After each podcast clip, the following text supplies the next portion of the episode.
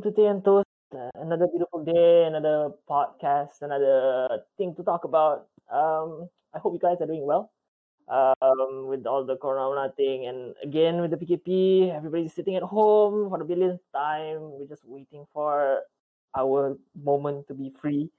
We're just at this point, we're just wasting our youth sitting in front of a laptop screen or whatever you guys are doing anyways, um, I hope you guys already registered for the vaccine. The ones who have taken the AstraZeneca ones.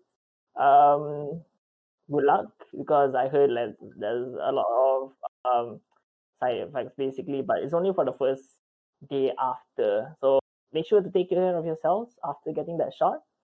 And yeah. So, anyways, today we're having a really special episode. Um, this is a part of my final year project with as well as my classmates from interpersonal communication. Um, we're all interpersonal communication students basically from UITM. So we're doing this final year project about esports. You know, everybody is at this point in time, everybody wants to become an esports player. You know, but most people think like, hey, esports is just you know just you playing games. What what more is there to it? Actually, it's a lot more. So our main goal for this um, event that we're holding is actually to dive deeper into esports. You know, like what goes on inside an esports. Actually, nobody knows. Not not many people know that actually an esports team is actually similar to a, to a sports team basically you have your managers, you have your casters, casters being uh, your penyampai, basically your um, you know those football announcers that goes like go go go go whenever someone scores. It's basically like that. It's called casters. Um, we have your strategists and a whole other bunch of different um, inside uh, management things that you that you wouldn't know is actually a job. So today we have a very special guest uh, we're gonna be talking to an esports player slash. Well, he had an uh, an an experience in doing a little bit of casting here and there, but you know. So I'll introduce. I'll first introduce our guest. His name is Muhammad Amar. He's actually our sir, our lecturer. Um, he has been playing quite a few games here and there, Dota, um, and the one that is popping up a lot was uh, Arena of Valor and also Cardfight Vanguard. You know, Cardfight Vanguard is uh, I think some of you would know from the anime scene that it's actually an anime developed into an actual game. You know, so he has been a Malaysian representative twice, or and one of them was he was even a top eight finalist for Japan in uh, a tournament in Japan. So you gotta give credits where credit where it's due, you know. So without further ado, uh, let's invite our uh, guest to introduce himself, Muhammad Amar Asteroid, if I mentioned that correctly. So. all right, Maya, thank you so much. Yeah. Hello there, guys. Excited to be here with you all today. In itself, uh, I'm liking it. I'm liking the energy that we have here. You are talking about esports, and then we're talking about you know the leverage that we have, yeah, going into this untapped, you know, raw potential, yeah, that we have. Um, I like the likening that you did there in the, uh, in the earlier phase. Yeah, we're talking about like while we don't have people shouting goal, goal, goal, but you can feel the excitement, yeah, every time uh, a play has been made. You've seen it a lot. You've seen it before and likewise i'm i'm, I'm just excited to be here with you all. And yeah let's see what we can do and discuss about yeah as much as possible when it comes to you know youth esports and where it's heading. Thank you for joining us. I really appreciate it sir. Or um well today we'll keep it casual. Like we'll call you asteroid or or sir uh, when it come when the time comes okay? Definitely. Uh, uh, being an esports player you know um what was like the main problem that you had, like the main uh what do you call it view that people had on you when you say, "Oh, I play esports." What what was their first look and intake on you? Oh, that that depends on the generations that I've been playing. Yeah. Um. Well, when I was a teenager, the perception was, you know, it's okay. He was playing games. You know, let him let him have his fun.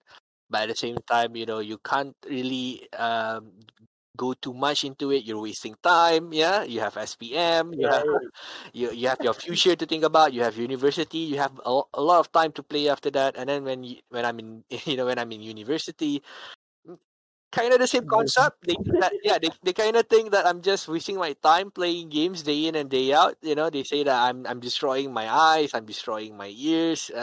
no, that's the main thing that parents would always attack you. Like, you, you tak sayang your eyes. You know, it's always- Exactly. Uh, and and you'll be very surprised, yeah, to know that uh the views that your parents have, the concerns that they have, yeah, are the concerns that community as a whole, yeah, or the general audience have as well when it comes to you know spending your time too much in front of the screen, in front of your mobile, and then you know they start to think that uh there might be some long term health damages there, yeah, because you're not Even you're not at that exactly uh, yeah, it's not exactly sorry, uh, it's not exactly like playing actual physical sports, right?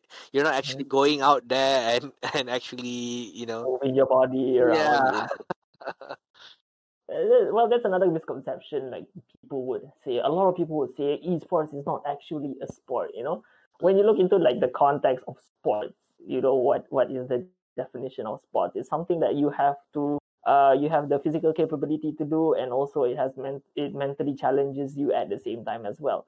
So it, requires skill. Even though games, you seem like oh, it's not that much. You know, um, you just point and click. What what else are you supposed to do? Well, when you actually dive into it, you actually find out how difficult and how hard it is to actually play that certain game that you you doubt. You know, yeah.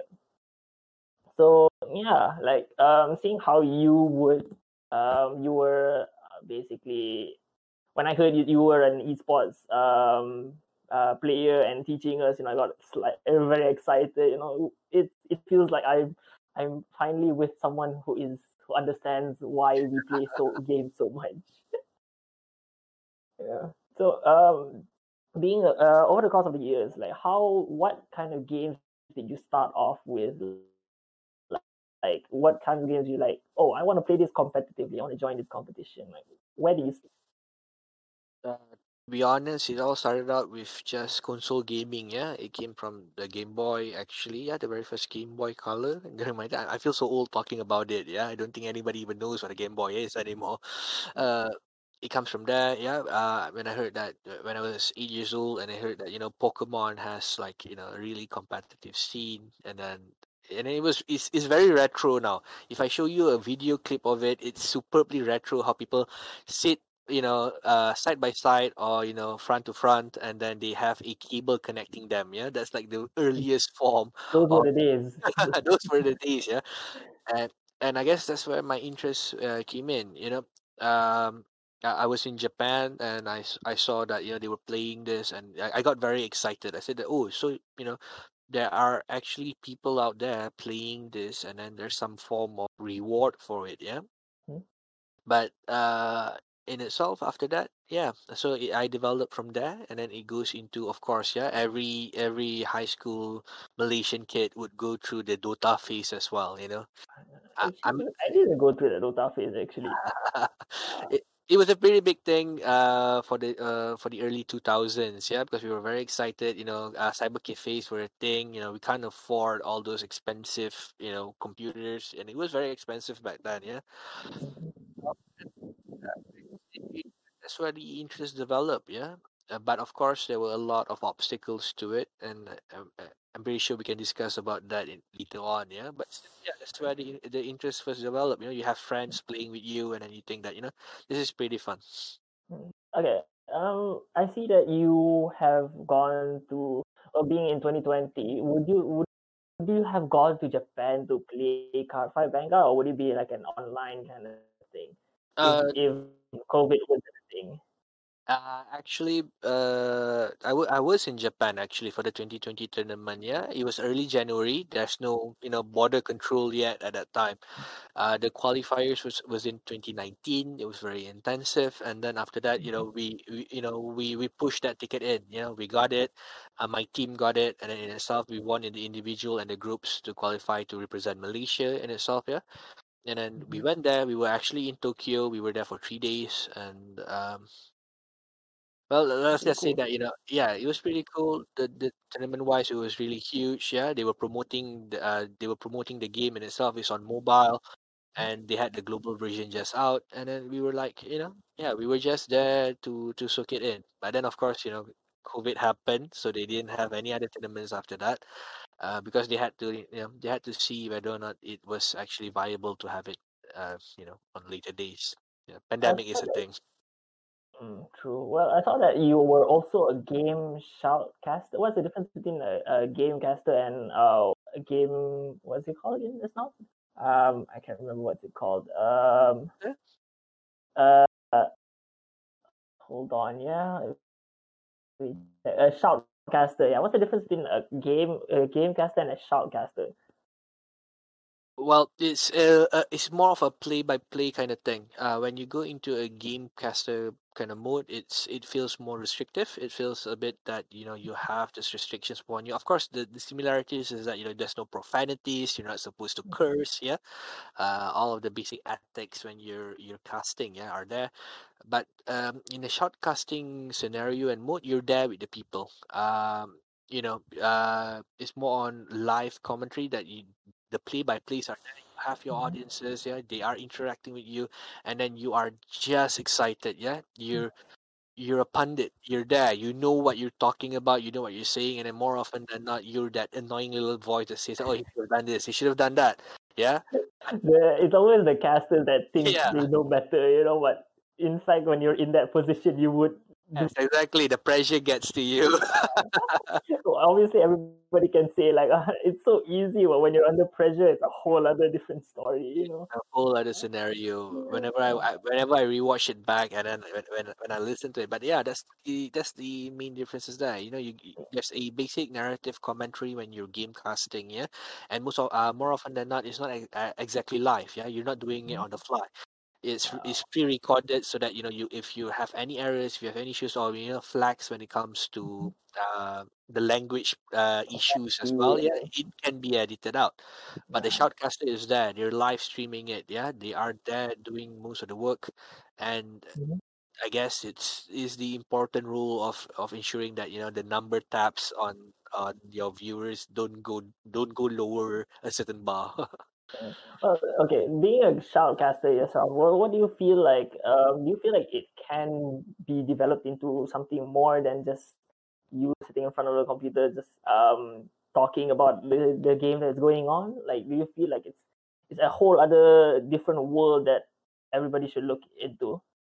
It's it's definitely a viable position. You see, when people think about esports, they think that oh, you just have to be a player and then that's it. You know, that's all about esports is. You're the player, you're playing it, but they're not thinking about the background work. You know, they're not thinking about you know there's potential in you organizing the game. You're there's potential you working with the system there, and then when it comes to shoutcasting as well, yeah, yeah, it's more than just sitting behind your behind your screen, yeah, in front of your screen, and then having the webcam there. There are a lot of things that you have to think about. You have to think about well, you know what to say, how to act. Yeah, yeah, monotonous uh, commentary does not get anyone's attention, right? Yeah, It, it, it it gets stale. very true.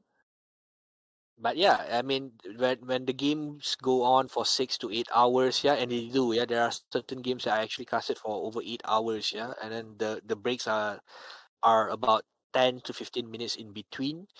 Um, you have to keep up the energy. You have to make sure that you know you look excited. You need to powder up during the breaks that you have in between. Yeah, yeah. You need to you need you need you need to look like you're still it's just like you know you, you're still full of yeah it's, it's, you're still at a hundred percent you have to give the audience that kind of potential i think that yeah it's it's a one path one career path that you should think about as well yeah because Mhm. not everything is on television anymore it's it's a viable position there seeing how like um I'm pretty sure you have been keeping up with um the Malaysian ca- shoutcasting community as well and the casters community as well. Where do you do you feel like the community is slowly growing, or do you feel like there's more um things that the community can do to put themselves out there?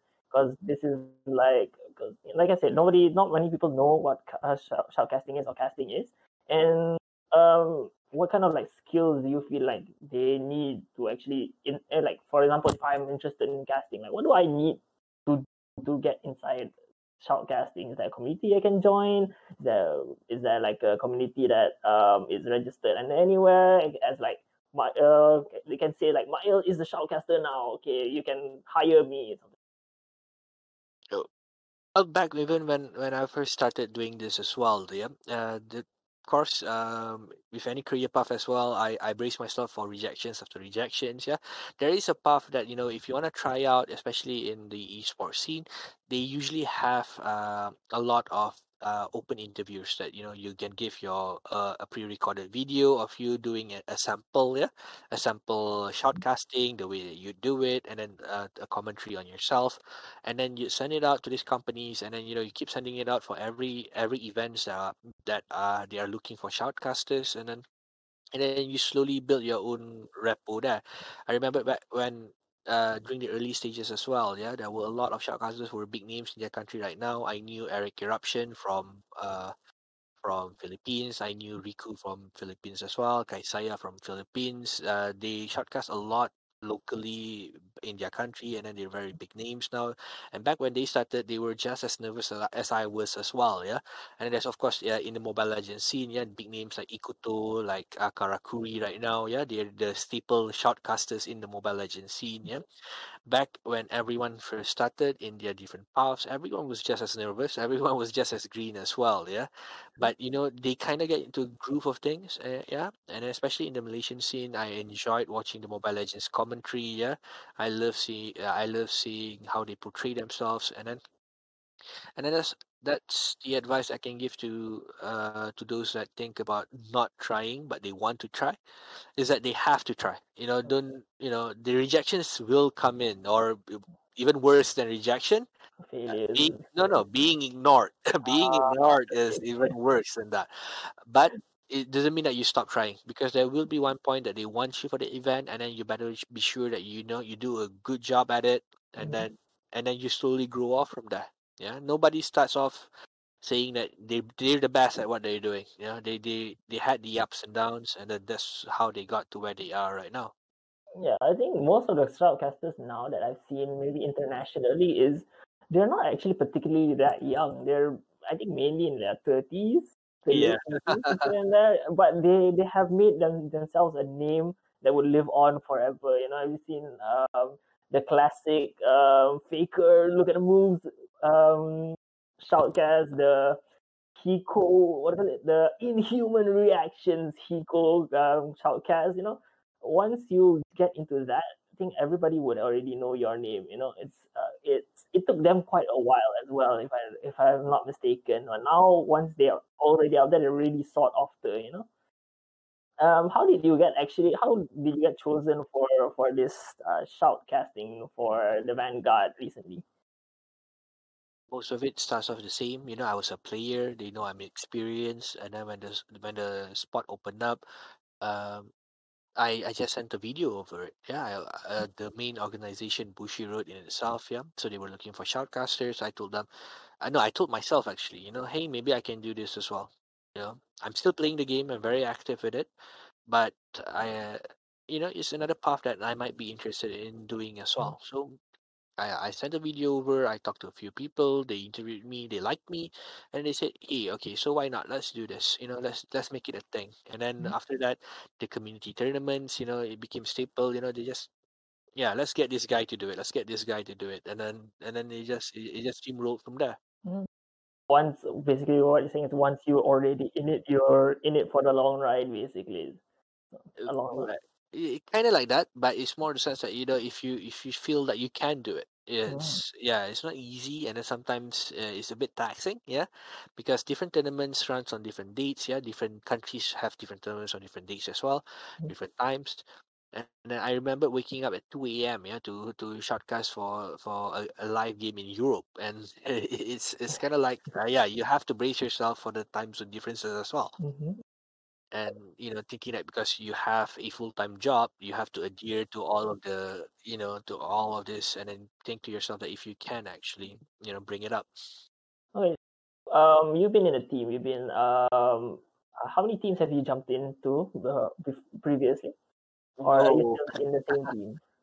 uh currently uh, because the only game that i'm active in are currently uh cardfight vanguard zero and then of course the real life cardfight vanguard as well and then with and then with wild reef uh in itself yep uh I've been with the CDG Ronins for as long as I can remember. Yeah, the, the Malaysian mainstay name in Cardfight Vanguard, the go-to in itself. Mm-hmm. Um, I mean, we're proud. We're proud to, to, to call ourselves one of the best, you know, in the country.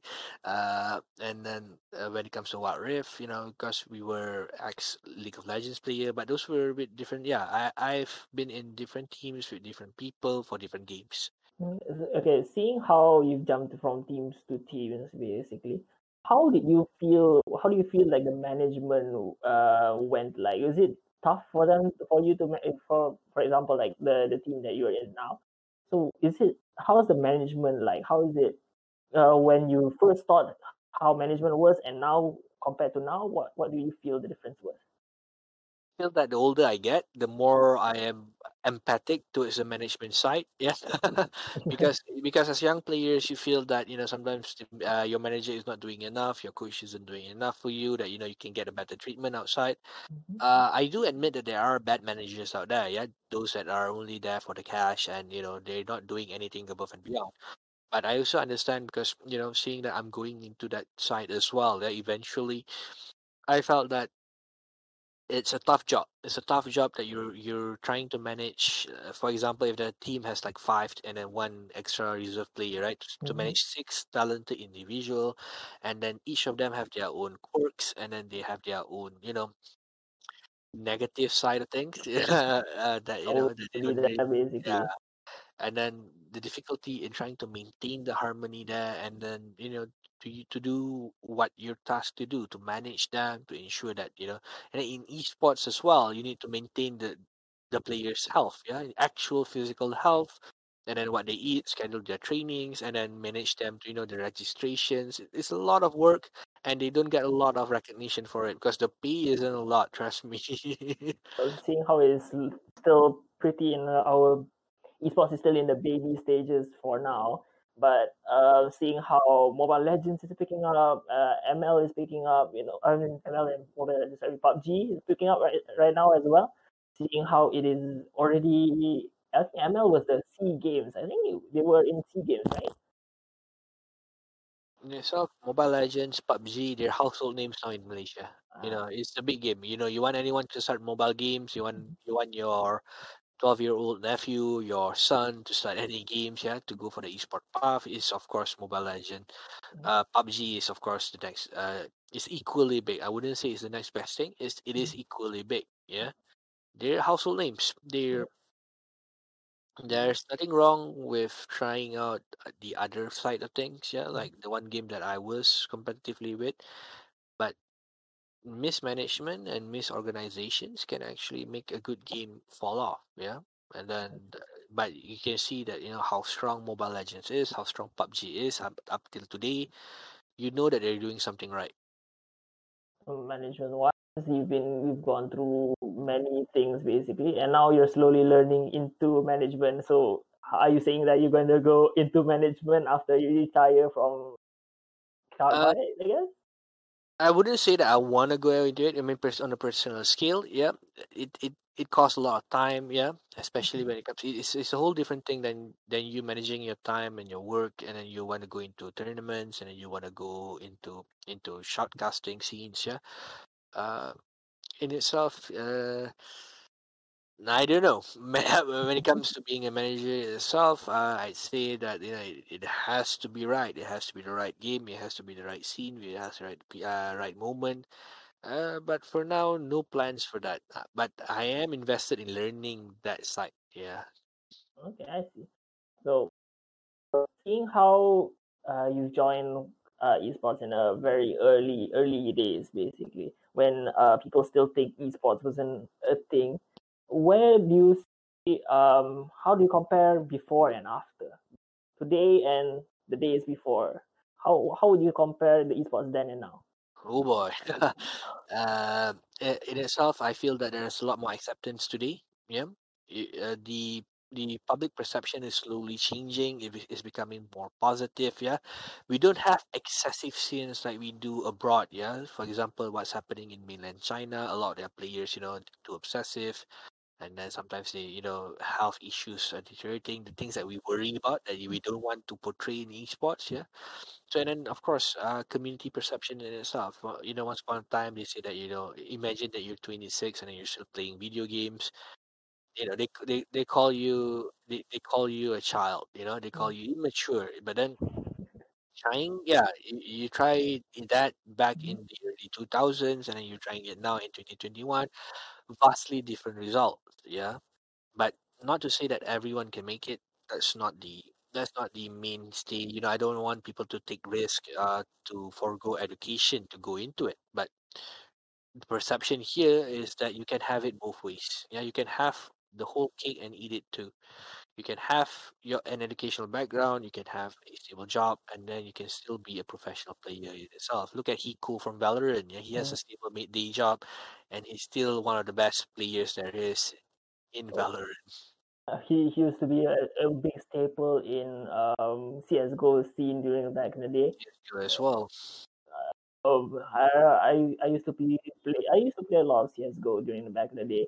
Um, and wanting to be one of these players is kind of like rough, you know, seeing how actually there's actual skill involved in flicking around, planning, um, and actually the teams also play a major part um, in even though players play a major part in games they're the playing but there are people behind them who plan out for them as well like the strategists and as well did you have like anybody telling you what to do or like um, telling you how to do things here and there?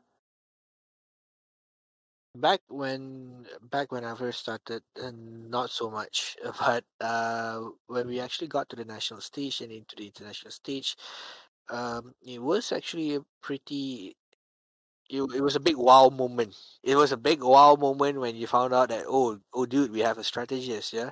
Mm-hmm. We have a guy actually learning about what our opponents are doing. I mean eh, we do that too but then this guy this guy right here is doing it in depth yeah? It's his job to make sure that he covers every role he covers uh, every little loophole that we missed and then it, we were eh, you know at first we were a bit perturbed but after that you know it, we, we just kind of got used to it you know and Mm. it's one less thing that you have to do that that will you know that will that will impair you in any way but then you have a guy here that that can cover for you just in case but it is a vital role you know if you don't listen to the guy then you know why bother having him in the first place right you you gotta listen to the guy uh, fair, fair.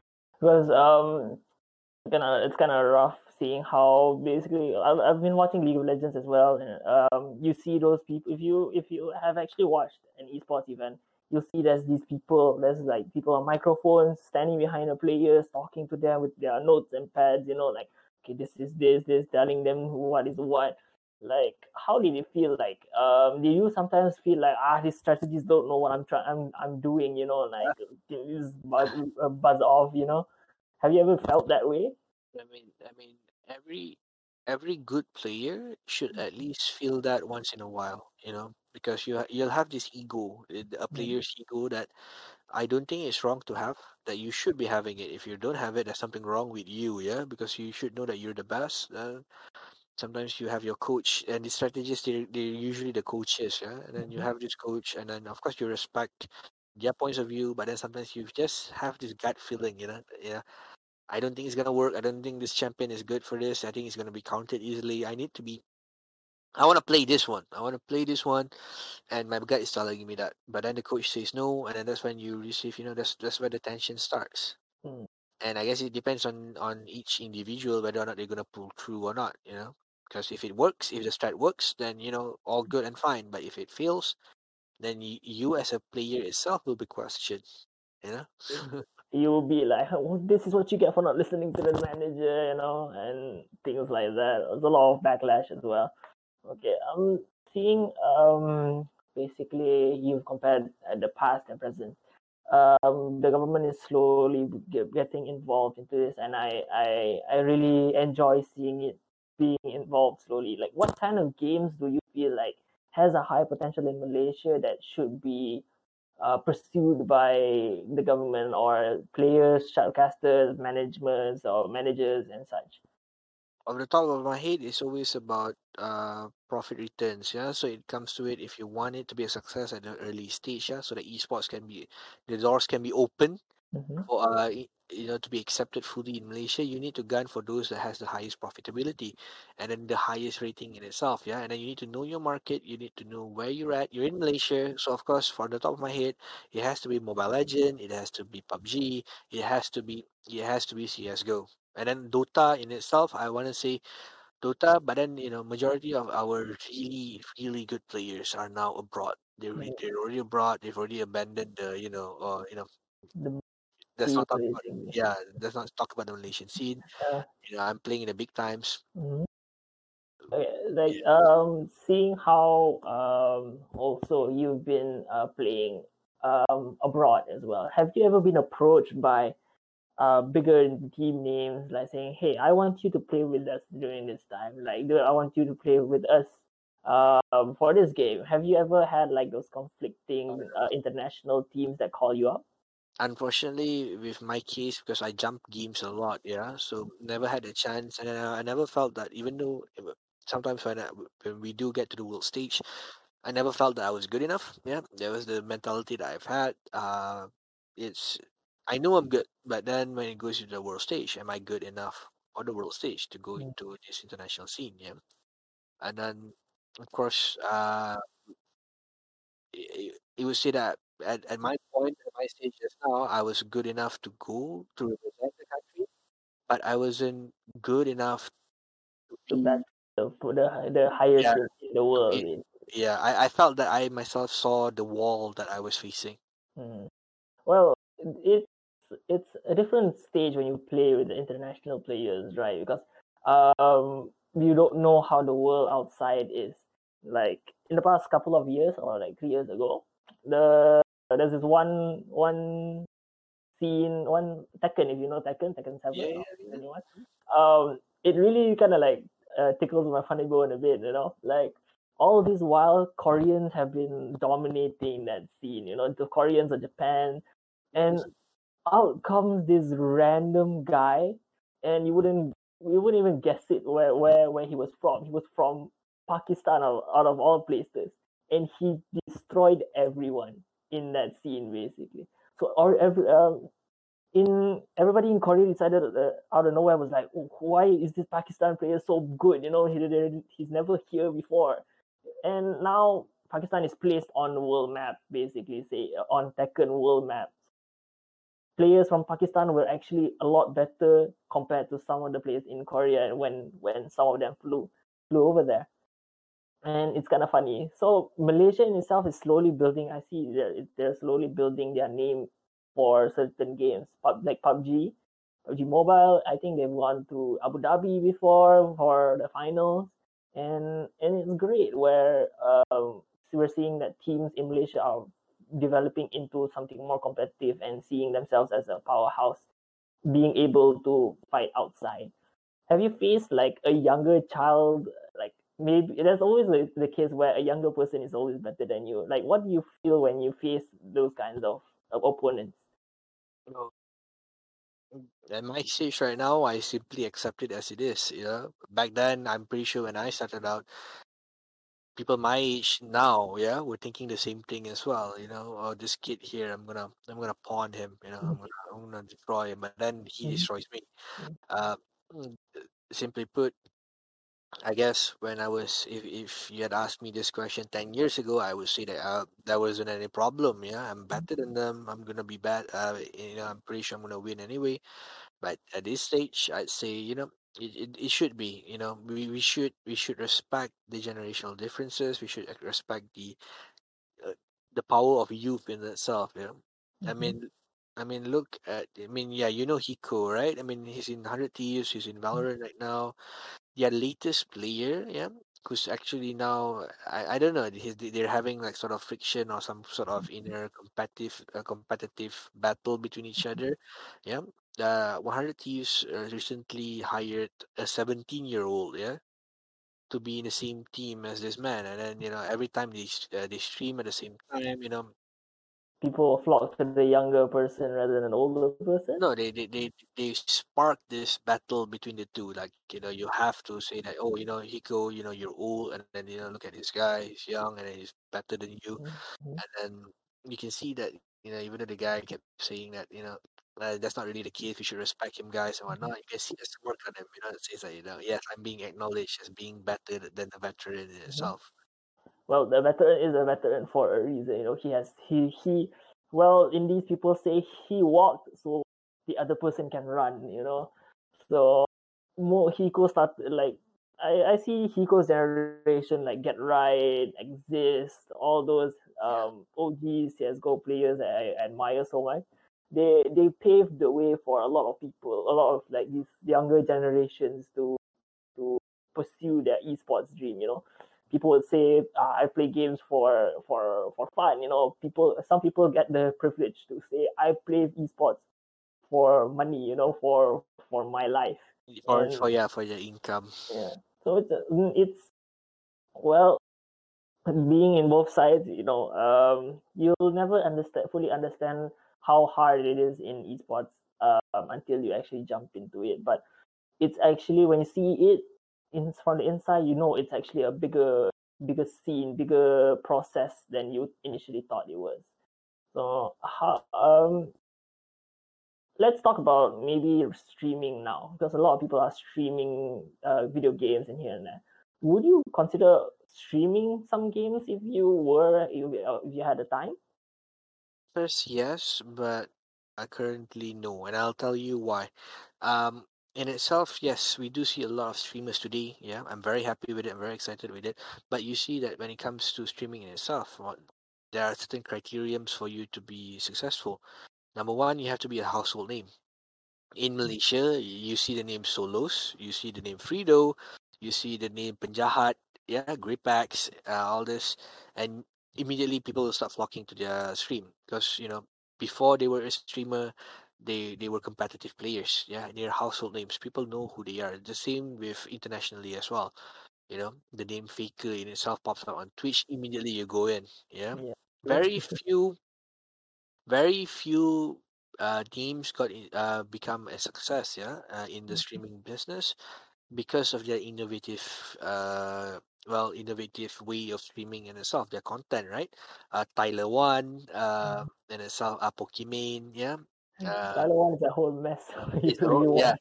but he is extremely successful yeah Uh, i mean disregarding the negative start of Mm. his career yeah but He's he getting better, you know. he got way better yeah and then you have you have the offline tv crew yeah in itself the content matters the the the area in itself matters Mhm. i see a lot during the covid era uh, people are now going into streaming yeah they are they go into into the into this line because you know it's it is a great alternative it's good Eh, i i say you should push for it but at the Oh. same time, you know, you get discouraged by seeing that, you know, you keep on streaming days in, days out, and then the number of viewers doesn't doesn't get higher. It it discourages people, and then I'm afraid that when it comes to it, uh, that it discourages people from playing the game entirely, yeah, because they felt that they're not good enough, they they can't get people to watch, and then eventually I get scared from that myself, you know. So I thought that, you know, yeah, I'm never gonna do streaming. Uh, game contents videos on YouTube that's a definite. If I'm good at it, I should be doing it. Yeah. Uh, but when it comes to Mhm. streaming in itself, you need to be confident that your content is going to work. You're gonna be. You have to be count, uh, confident that your own visual. Yeah. Because you know, you you know what I mean by, by visual. It's Very important. very it catches your eye, and it's a it's a it's a big problem there. Mm. So in itself, you have to be very good at what you're doing as well.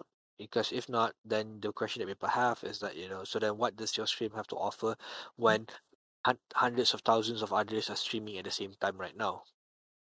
Mm. seeing how success, success a lot of success stories come from Facebook Live and then here and there. Recently, not recently, quite a few years back, there was a major blow, blowout of um, this one housewife who decided to stream PUBG on Facebook one day, Yeah, and now she's one. she's uh, one of the most watched players in on Facebook Live. You know, you can get lucky sometimes, and it strikes you as well. But um, casting is a slow process. You need to really build up your name. You need to put your name out there. It may take a while, but once you get there, it can it can happen, you know. But um, it requires time. It requires time and a big name as well. Big so, name definitely helps. Yeah. Uh, but seeing how it is, okay. Um, for example, I'm. Uh, would you say like people who aren't good at playing the game but good at reading the game could actually enter these kinds of like um you know management or strategy being a strategist for a team? Definitely, yeah, definitely. Um, you look into into how uh, SKT started with in law as well. Who needs to know a lick of how to to play champions and itself, to play the game in itself. But what he does have is the knowledge of the champions and knowledge of the game because he studies it from a managerial perspective. Yeah, you don't have to be a player first. I mean, it's a it's a skill. It's it's, it's a definite plus to have the the knowledge. Yeah, but um, if you're going at it from a very professional standpoint, there's no reason for you not to be able to learn it beforehand and then adapt to that style afterwards. I've seen a lot of I've seen a lot of situations where the manager has no idea has no idea how to you know how to actually maneuver the the the, the game characters in itself. But they know how the game is being played out. They know the strategies that they need to employ. They know exactly what they need to do and they had they know how to handle themselves under pressure. So yeah, is it, it definitely is. But of course, you know, to get yourself to that spot, uh, you need to apply. Hmm. Yeah, if you don't apply, you'll never know. True. You seeing how uh, also there's new bigger teams popping up in Malaysia. Where where what what team do you feel like what teams are there? Do you feel like they have a bigger chance in going further? You know, like now I used to hear or Orange Esports I used to hear there was um there wasn't much teams back then, but now it's popping out like Bosco, uh, Todak especially as well. Well, where where do you see these teams going forward? The feel like there's newer teams that will overtake these teams, or how? It depends. Smaller teams sometimes they get swallowed up by big uh, organizations as well. Yeah, mine wasn't different from my own experience. Yeah, we were a small team. We we got absorbed to a big corporation, and then we, we became a corporate team itself. Uh, it's it's pretty interesting to see the the current era right now. You have a lot of community teams, yeah, people who join the community tournaments, to join the small tournaments, yeah, their names get up, and you know you have to remember, uh, and I respect the people at Todak Gaming, yeah, they're awesome. They started out small. They they, they themselves started out small, hmm. but now look at them. You know, people know their people know that the brand throughout every game that, that you're playing in in Malaysia because of the effort that they put in to ensure that you know they give the ROI, the return of investment of their players, of their fans, of their audiences. Yeah, they make sure to pay them back. Yeah, like every every see every basically go gamer person I see I don't know whether it'll be a Todak share at the back or some somewhere somewhere it will be Todak. You know now in SS15 I think here in Subang they have like a I think a center. I don't know if it's a center or what. It's currently being built. It's above Seoul Pocha, I think. Uh, now Todak is being there uh, near Joe's Barber, if some of y'all know. Lah. Uh, yeah. So, okay, let's go into maybe slightly a personal side. What what kind of games do you actually mainly enjoy playing? Uh, to be honest, I enjoy MOBA games. Yeah. Uh, I, I do enjoy on personal side playing shooter games. You know, eh, we've discussed it before. I like Valorant, yeah, especially now. But in itself, you know, I'm not really good at it. But I do play it on a on a personal skill, because and then I play it for fun because I know competitively I couldn't shoot a lick. Yeah, I wouldn't be able to share lick, but I enjoy that. Uh, but I say yeah, mobile games, card games, online card games, and then of course, um, yeah, just standard MOBA. Because yeah, playing with friends is fun competitively, I wouldn't advise you to be playing with friends. Yeah, mm-hmm. but then when you're playing it within the game, yeah, climbing rank ladders or whatnot, it's it's fun to have people to talk to. Uh, let's go into like one of our final questions, uh, one of our final things. As an educator, personal educator, and a player as well, you see um esports going um esports or anything related into esports going into the education line any anytime soon it's it's already in. Um, depending on the institution that you're talking about, yeah. Uh, for example, Asia Pacific University, they have their own esports uh module. You know, they have their own department. They have they have uh players yeah that were that were once well known. You know, people who are already aged, but then they work. They are experienced. They are veterans. Yeah, they know what they're doing. They become the educators and in itself it's in the education line yeah it's in the education line Mhm. we've uh, there, there are a lot of criticisms from people saying that you know if it's in the education line there's no point because you know these people they learn on the fly but we're seeing a lot of institutions uh, yeah or players from institutions who are now currently rising because they've gained that experience beforehand. They received that certificate the education certificate yeah as a backup plan and then they they have the knowledge they have the potential and then they go into it. They, it's very aggressive because you, you while you are learning yeah you're earning your certificate Mhm. you are competing as well you're balancing your you're, you're balancing your studies and your future career at the same time mentioning about balancing, okay, uh, how did you manage to balance the both of um, your study life and your gaming life, and now especially you're, you're doing, I think you're doing your masters as well, and also teaching part time at the same time. How do you balance all of those, you know, from time in time out? Well if, if i uh, if i show my scheduler to to anyone yeah they, they would think that you know they, they they'll always I, I always enjoy the shock face that they have. Um i'm currently doing my phd Mm. i'm i'm also you know yeah i'm working uh, i'm working jobs you know i'm and then i'm playing and then i'm, I'm, I'm in the competi- uh, competitive scene as well. Uh it- it's a lot to juggle and then especially you have to put in social life there as well you know because you can't exactly go uh, interact with people while having a mobile phone stuck to your face. Is that's not socializing that's just you know bringing work outside. Yeah. uh, but in itself uh finding that that that fine line for you to manage both you, everything yeah it's it's a lot to take in. And I, I find myself sometimes back when I first started, yeah, that I, I you know, I was in fact leaning a lot more to playing games, and then there was a time that you know I wasn't even con- concentrating on my competitions. I was focused more on my work, and then I was focused more on my on my studies.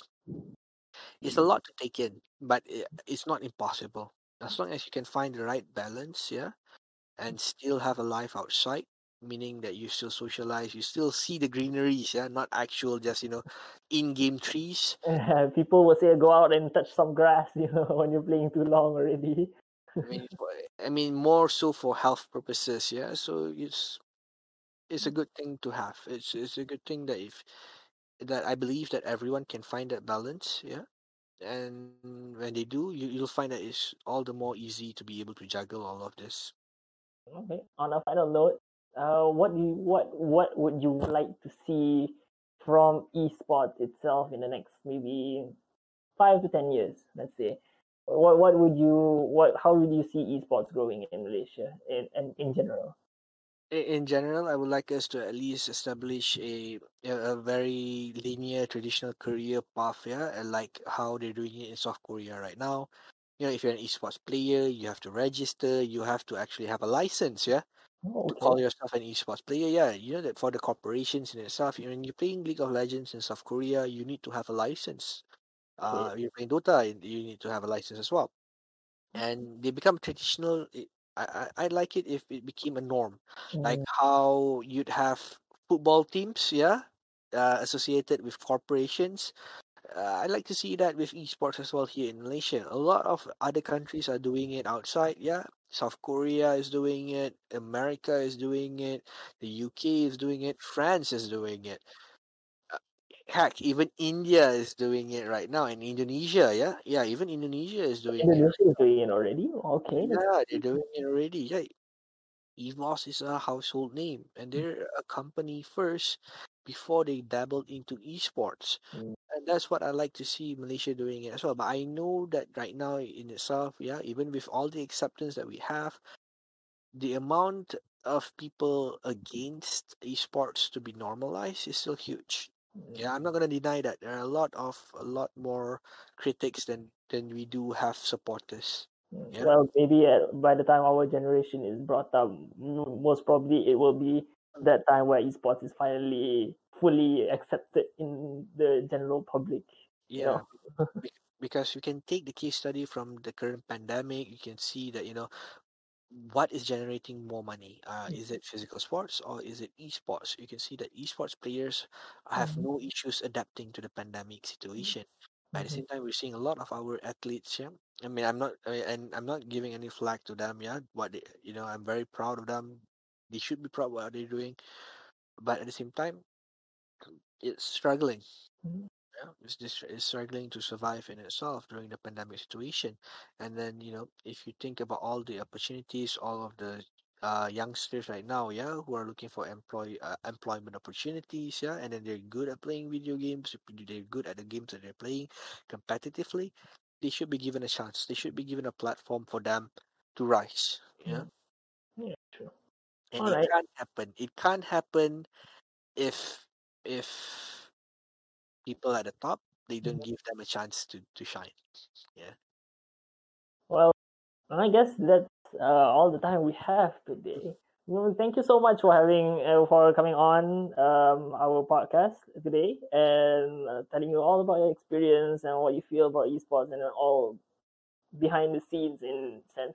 I learned a few new things, and I hope that like everybody who is listening in list, um, learned a few couple of things. Um, furthermore, uh, just to clarify about um, the FYP that we're doing, uh, Rage is in short is uh, rise and glory of esports. So uh, our main goal is to show that we, esports is rising in Malaysia and there is more to it than than meets the eye. So um, this wouldn't be the la- first and last uh, session that we're having. Um, in the near future, I think about a week or so, we'll be having um, professional PUBG players um, giving their insights and thoughts about um, how they got into the game and everything. But that one will be posted up soon. So, anyways, um, I would like you guys to follow our page um, at inc underscore rage, if I'm not mistaken. Um, from there, you can find our other pages, our Twitter page, our Facebook page, where we will be posting up a few things here and there, our information, as well as uh, tidbits of information saying, okay, what is uh, casting, what is management, and everything, all of that. And also, um, a competition that we are planning out for Rage as well. So I hope you guys had a good time. Thank you again, Sir Amar, uh, Asteroid. I'm I, I'm sorry if I still butcher that. Thank you so much again for um, spending uh, uh, your time of day to talk to us and to share your experience. Happy to be here. Happy to be here. All right. Without further ado, um, from us, Stantos, and also um, the INC crew from my my class. We thank you for listening and hope to see you guys in our events hopefully soon. All right. Take care, everyone. Stay safe and please don't go out. It's PKP. Take care. Goodbye.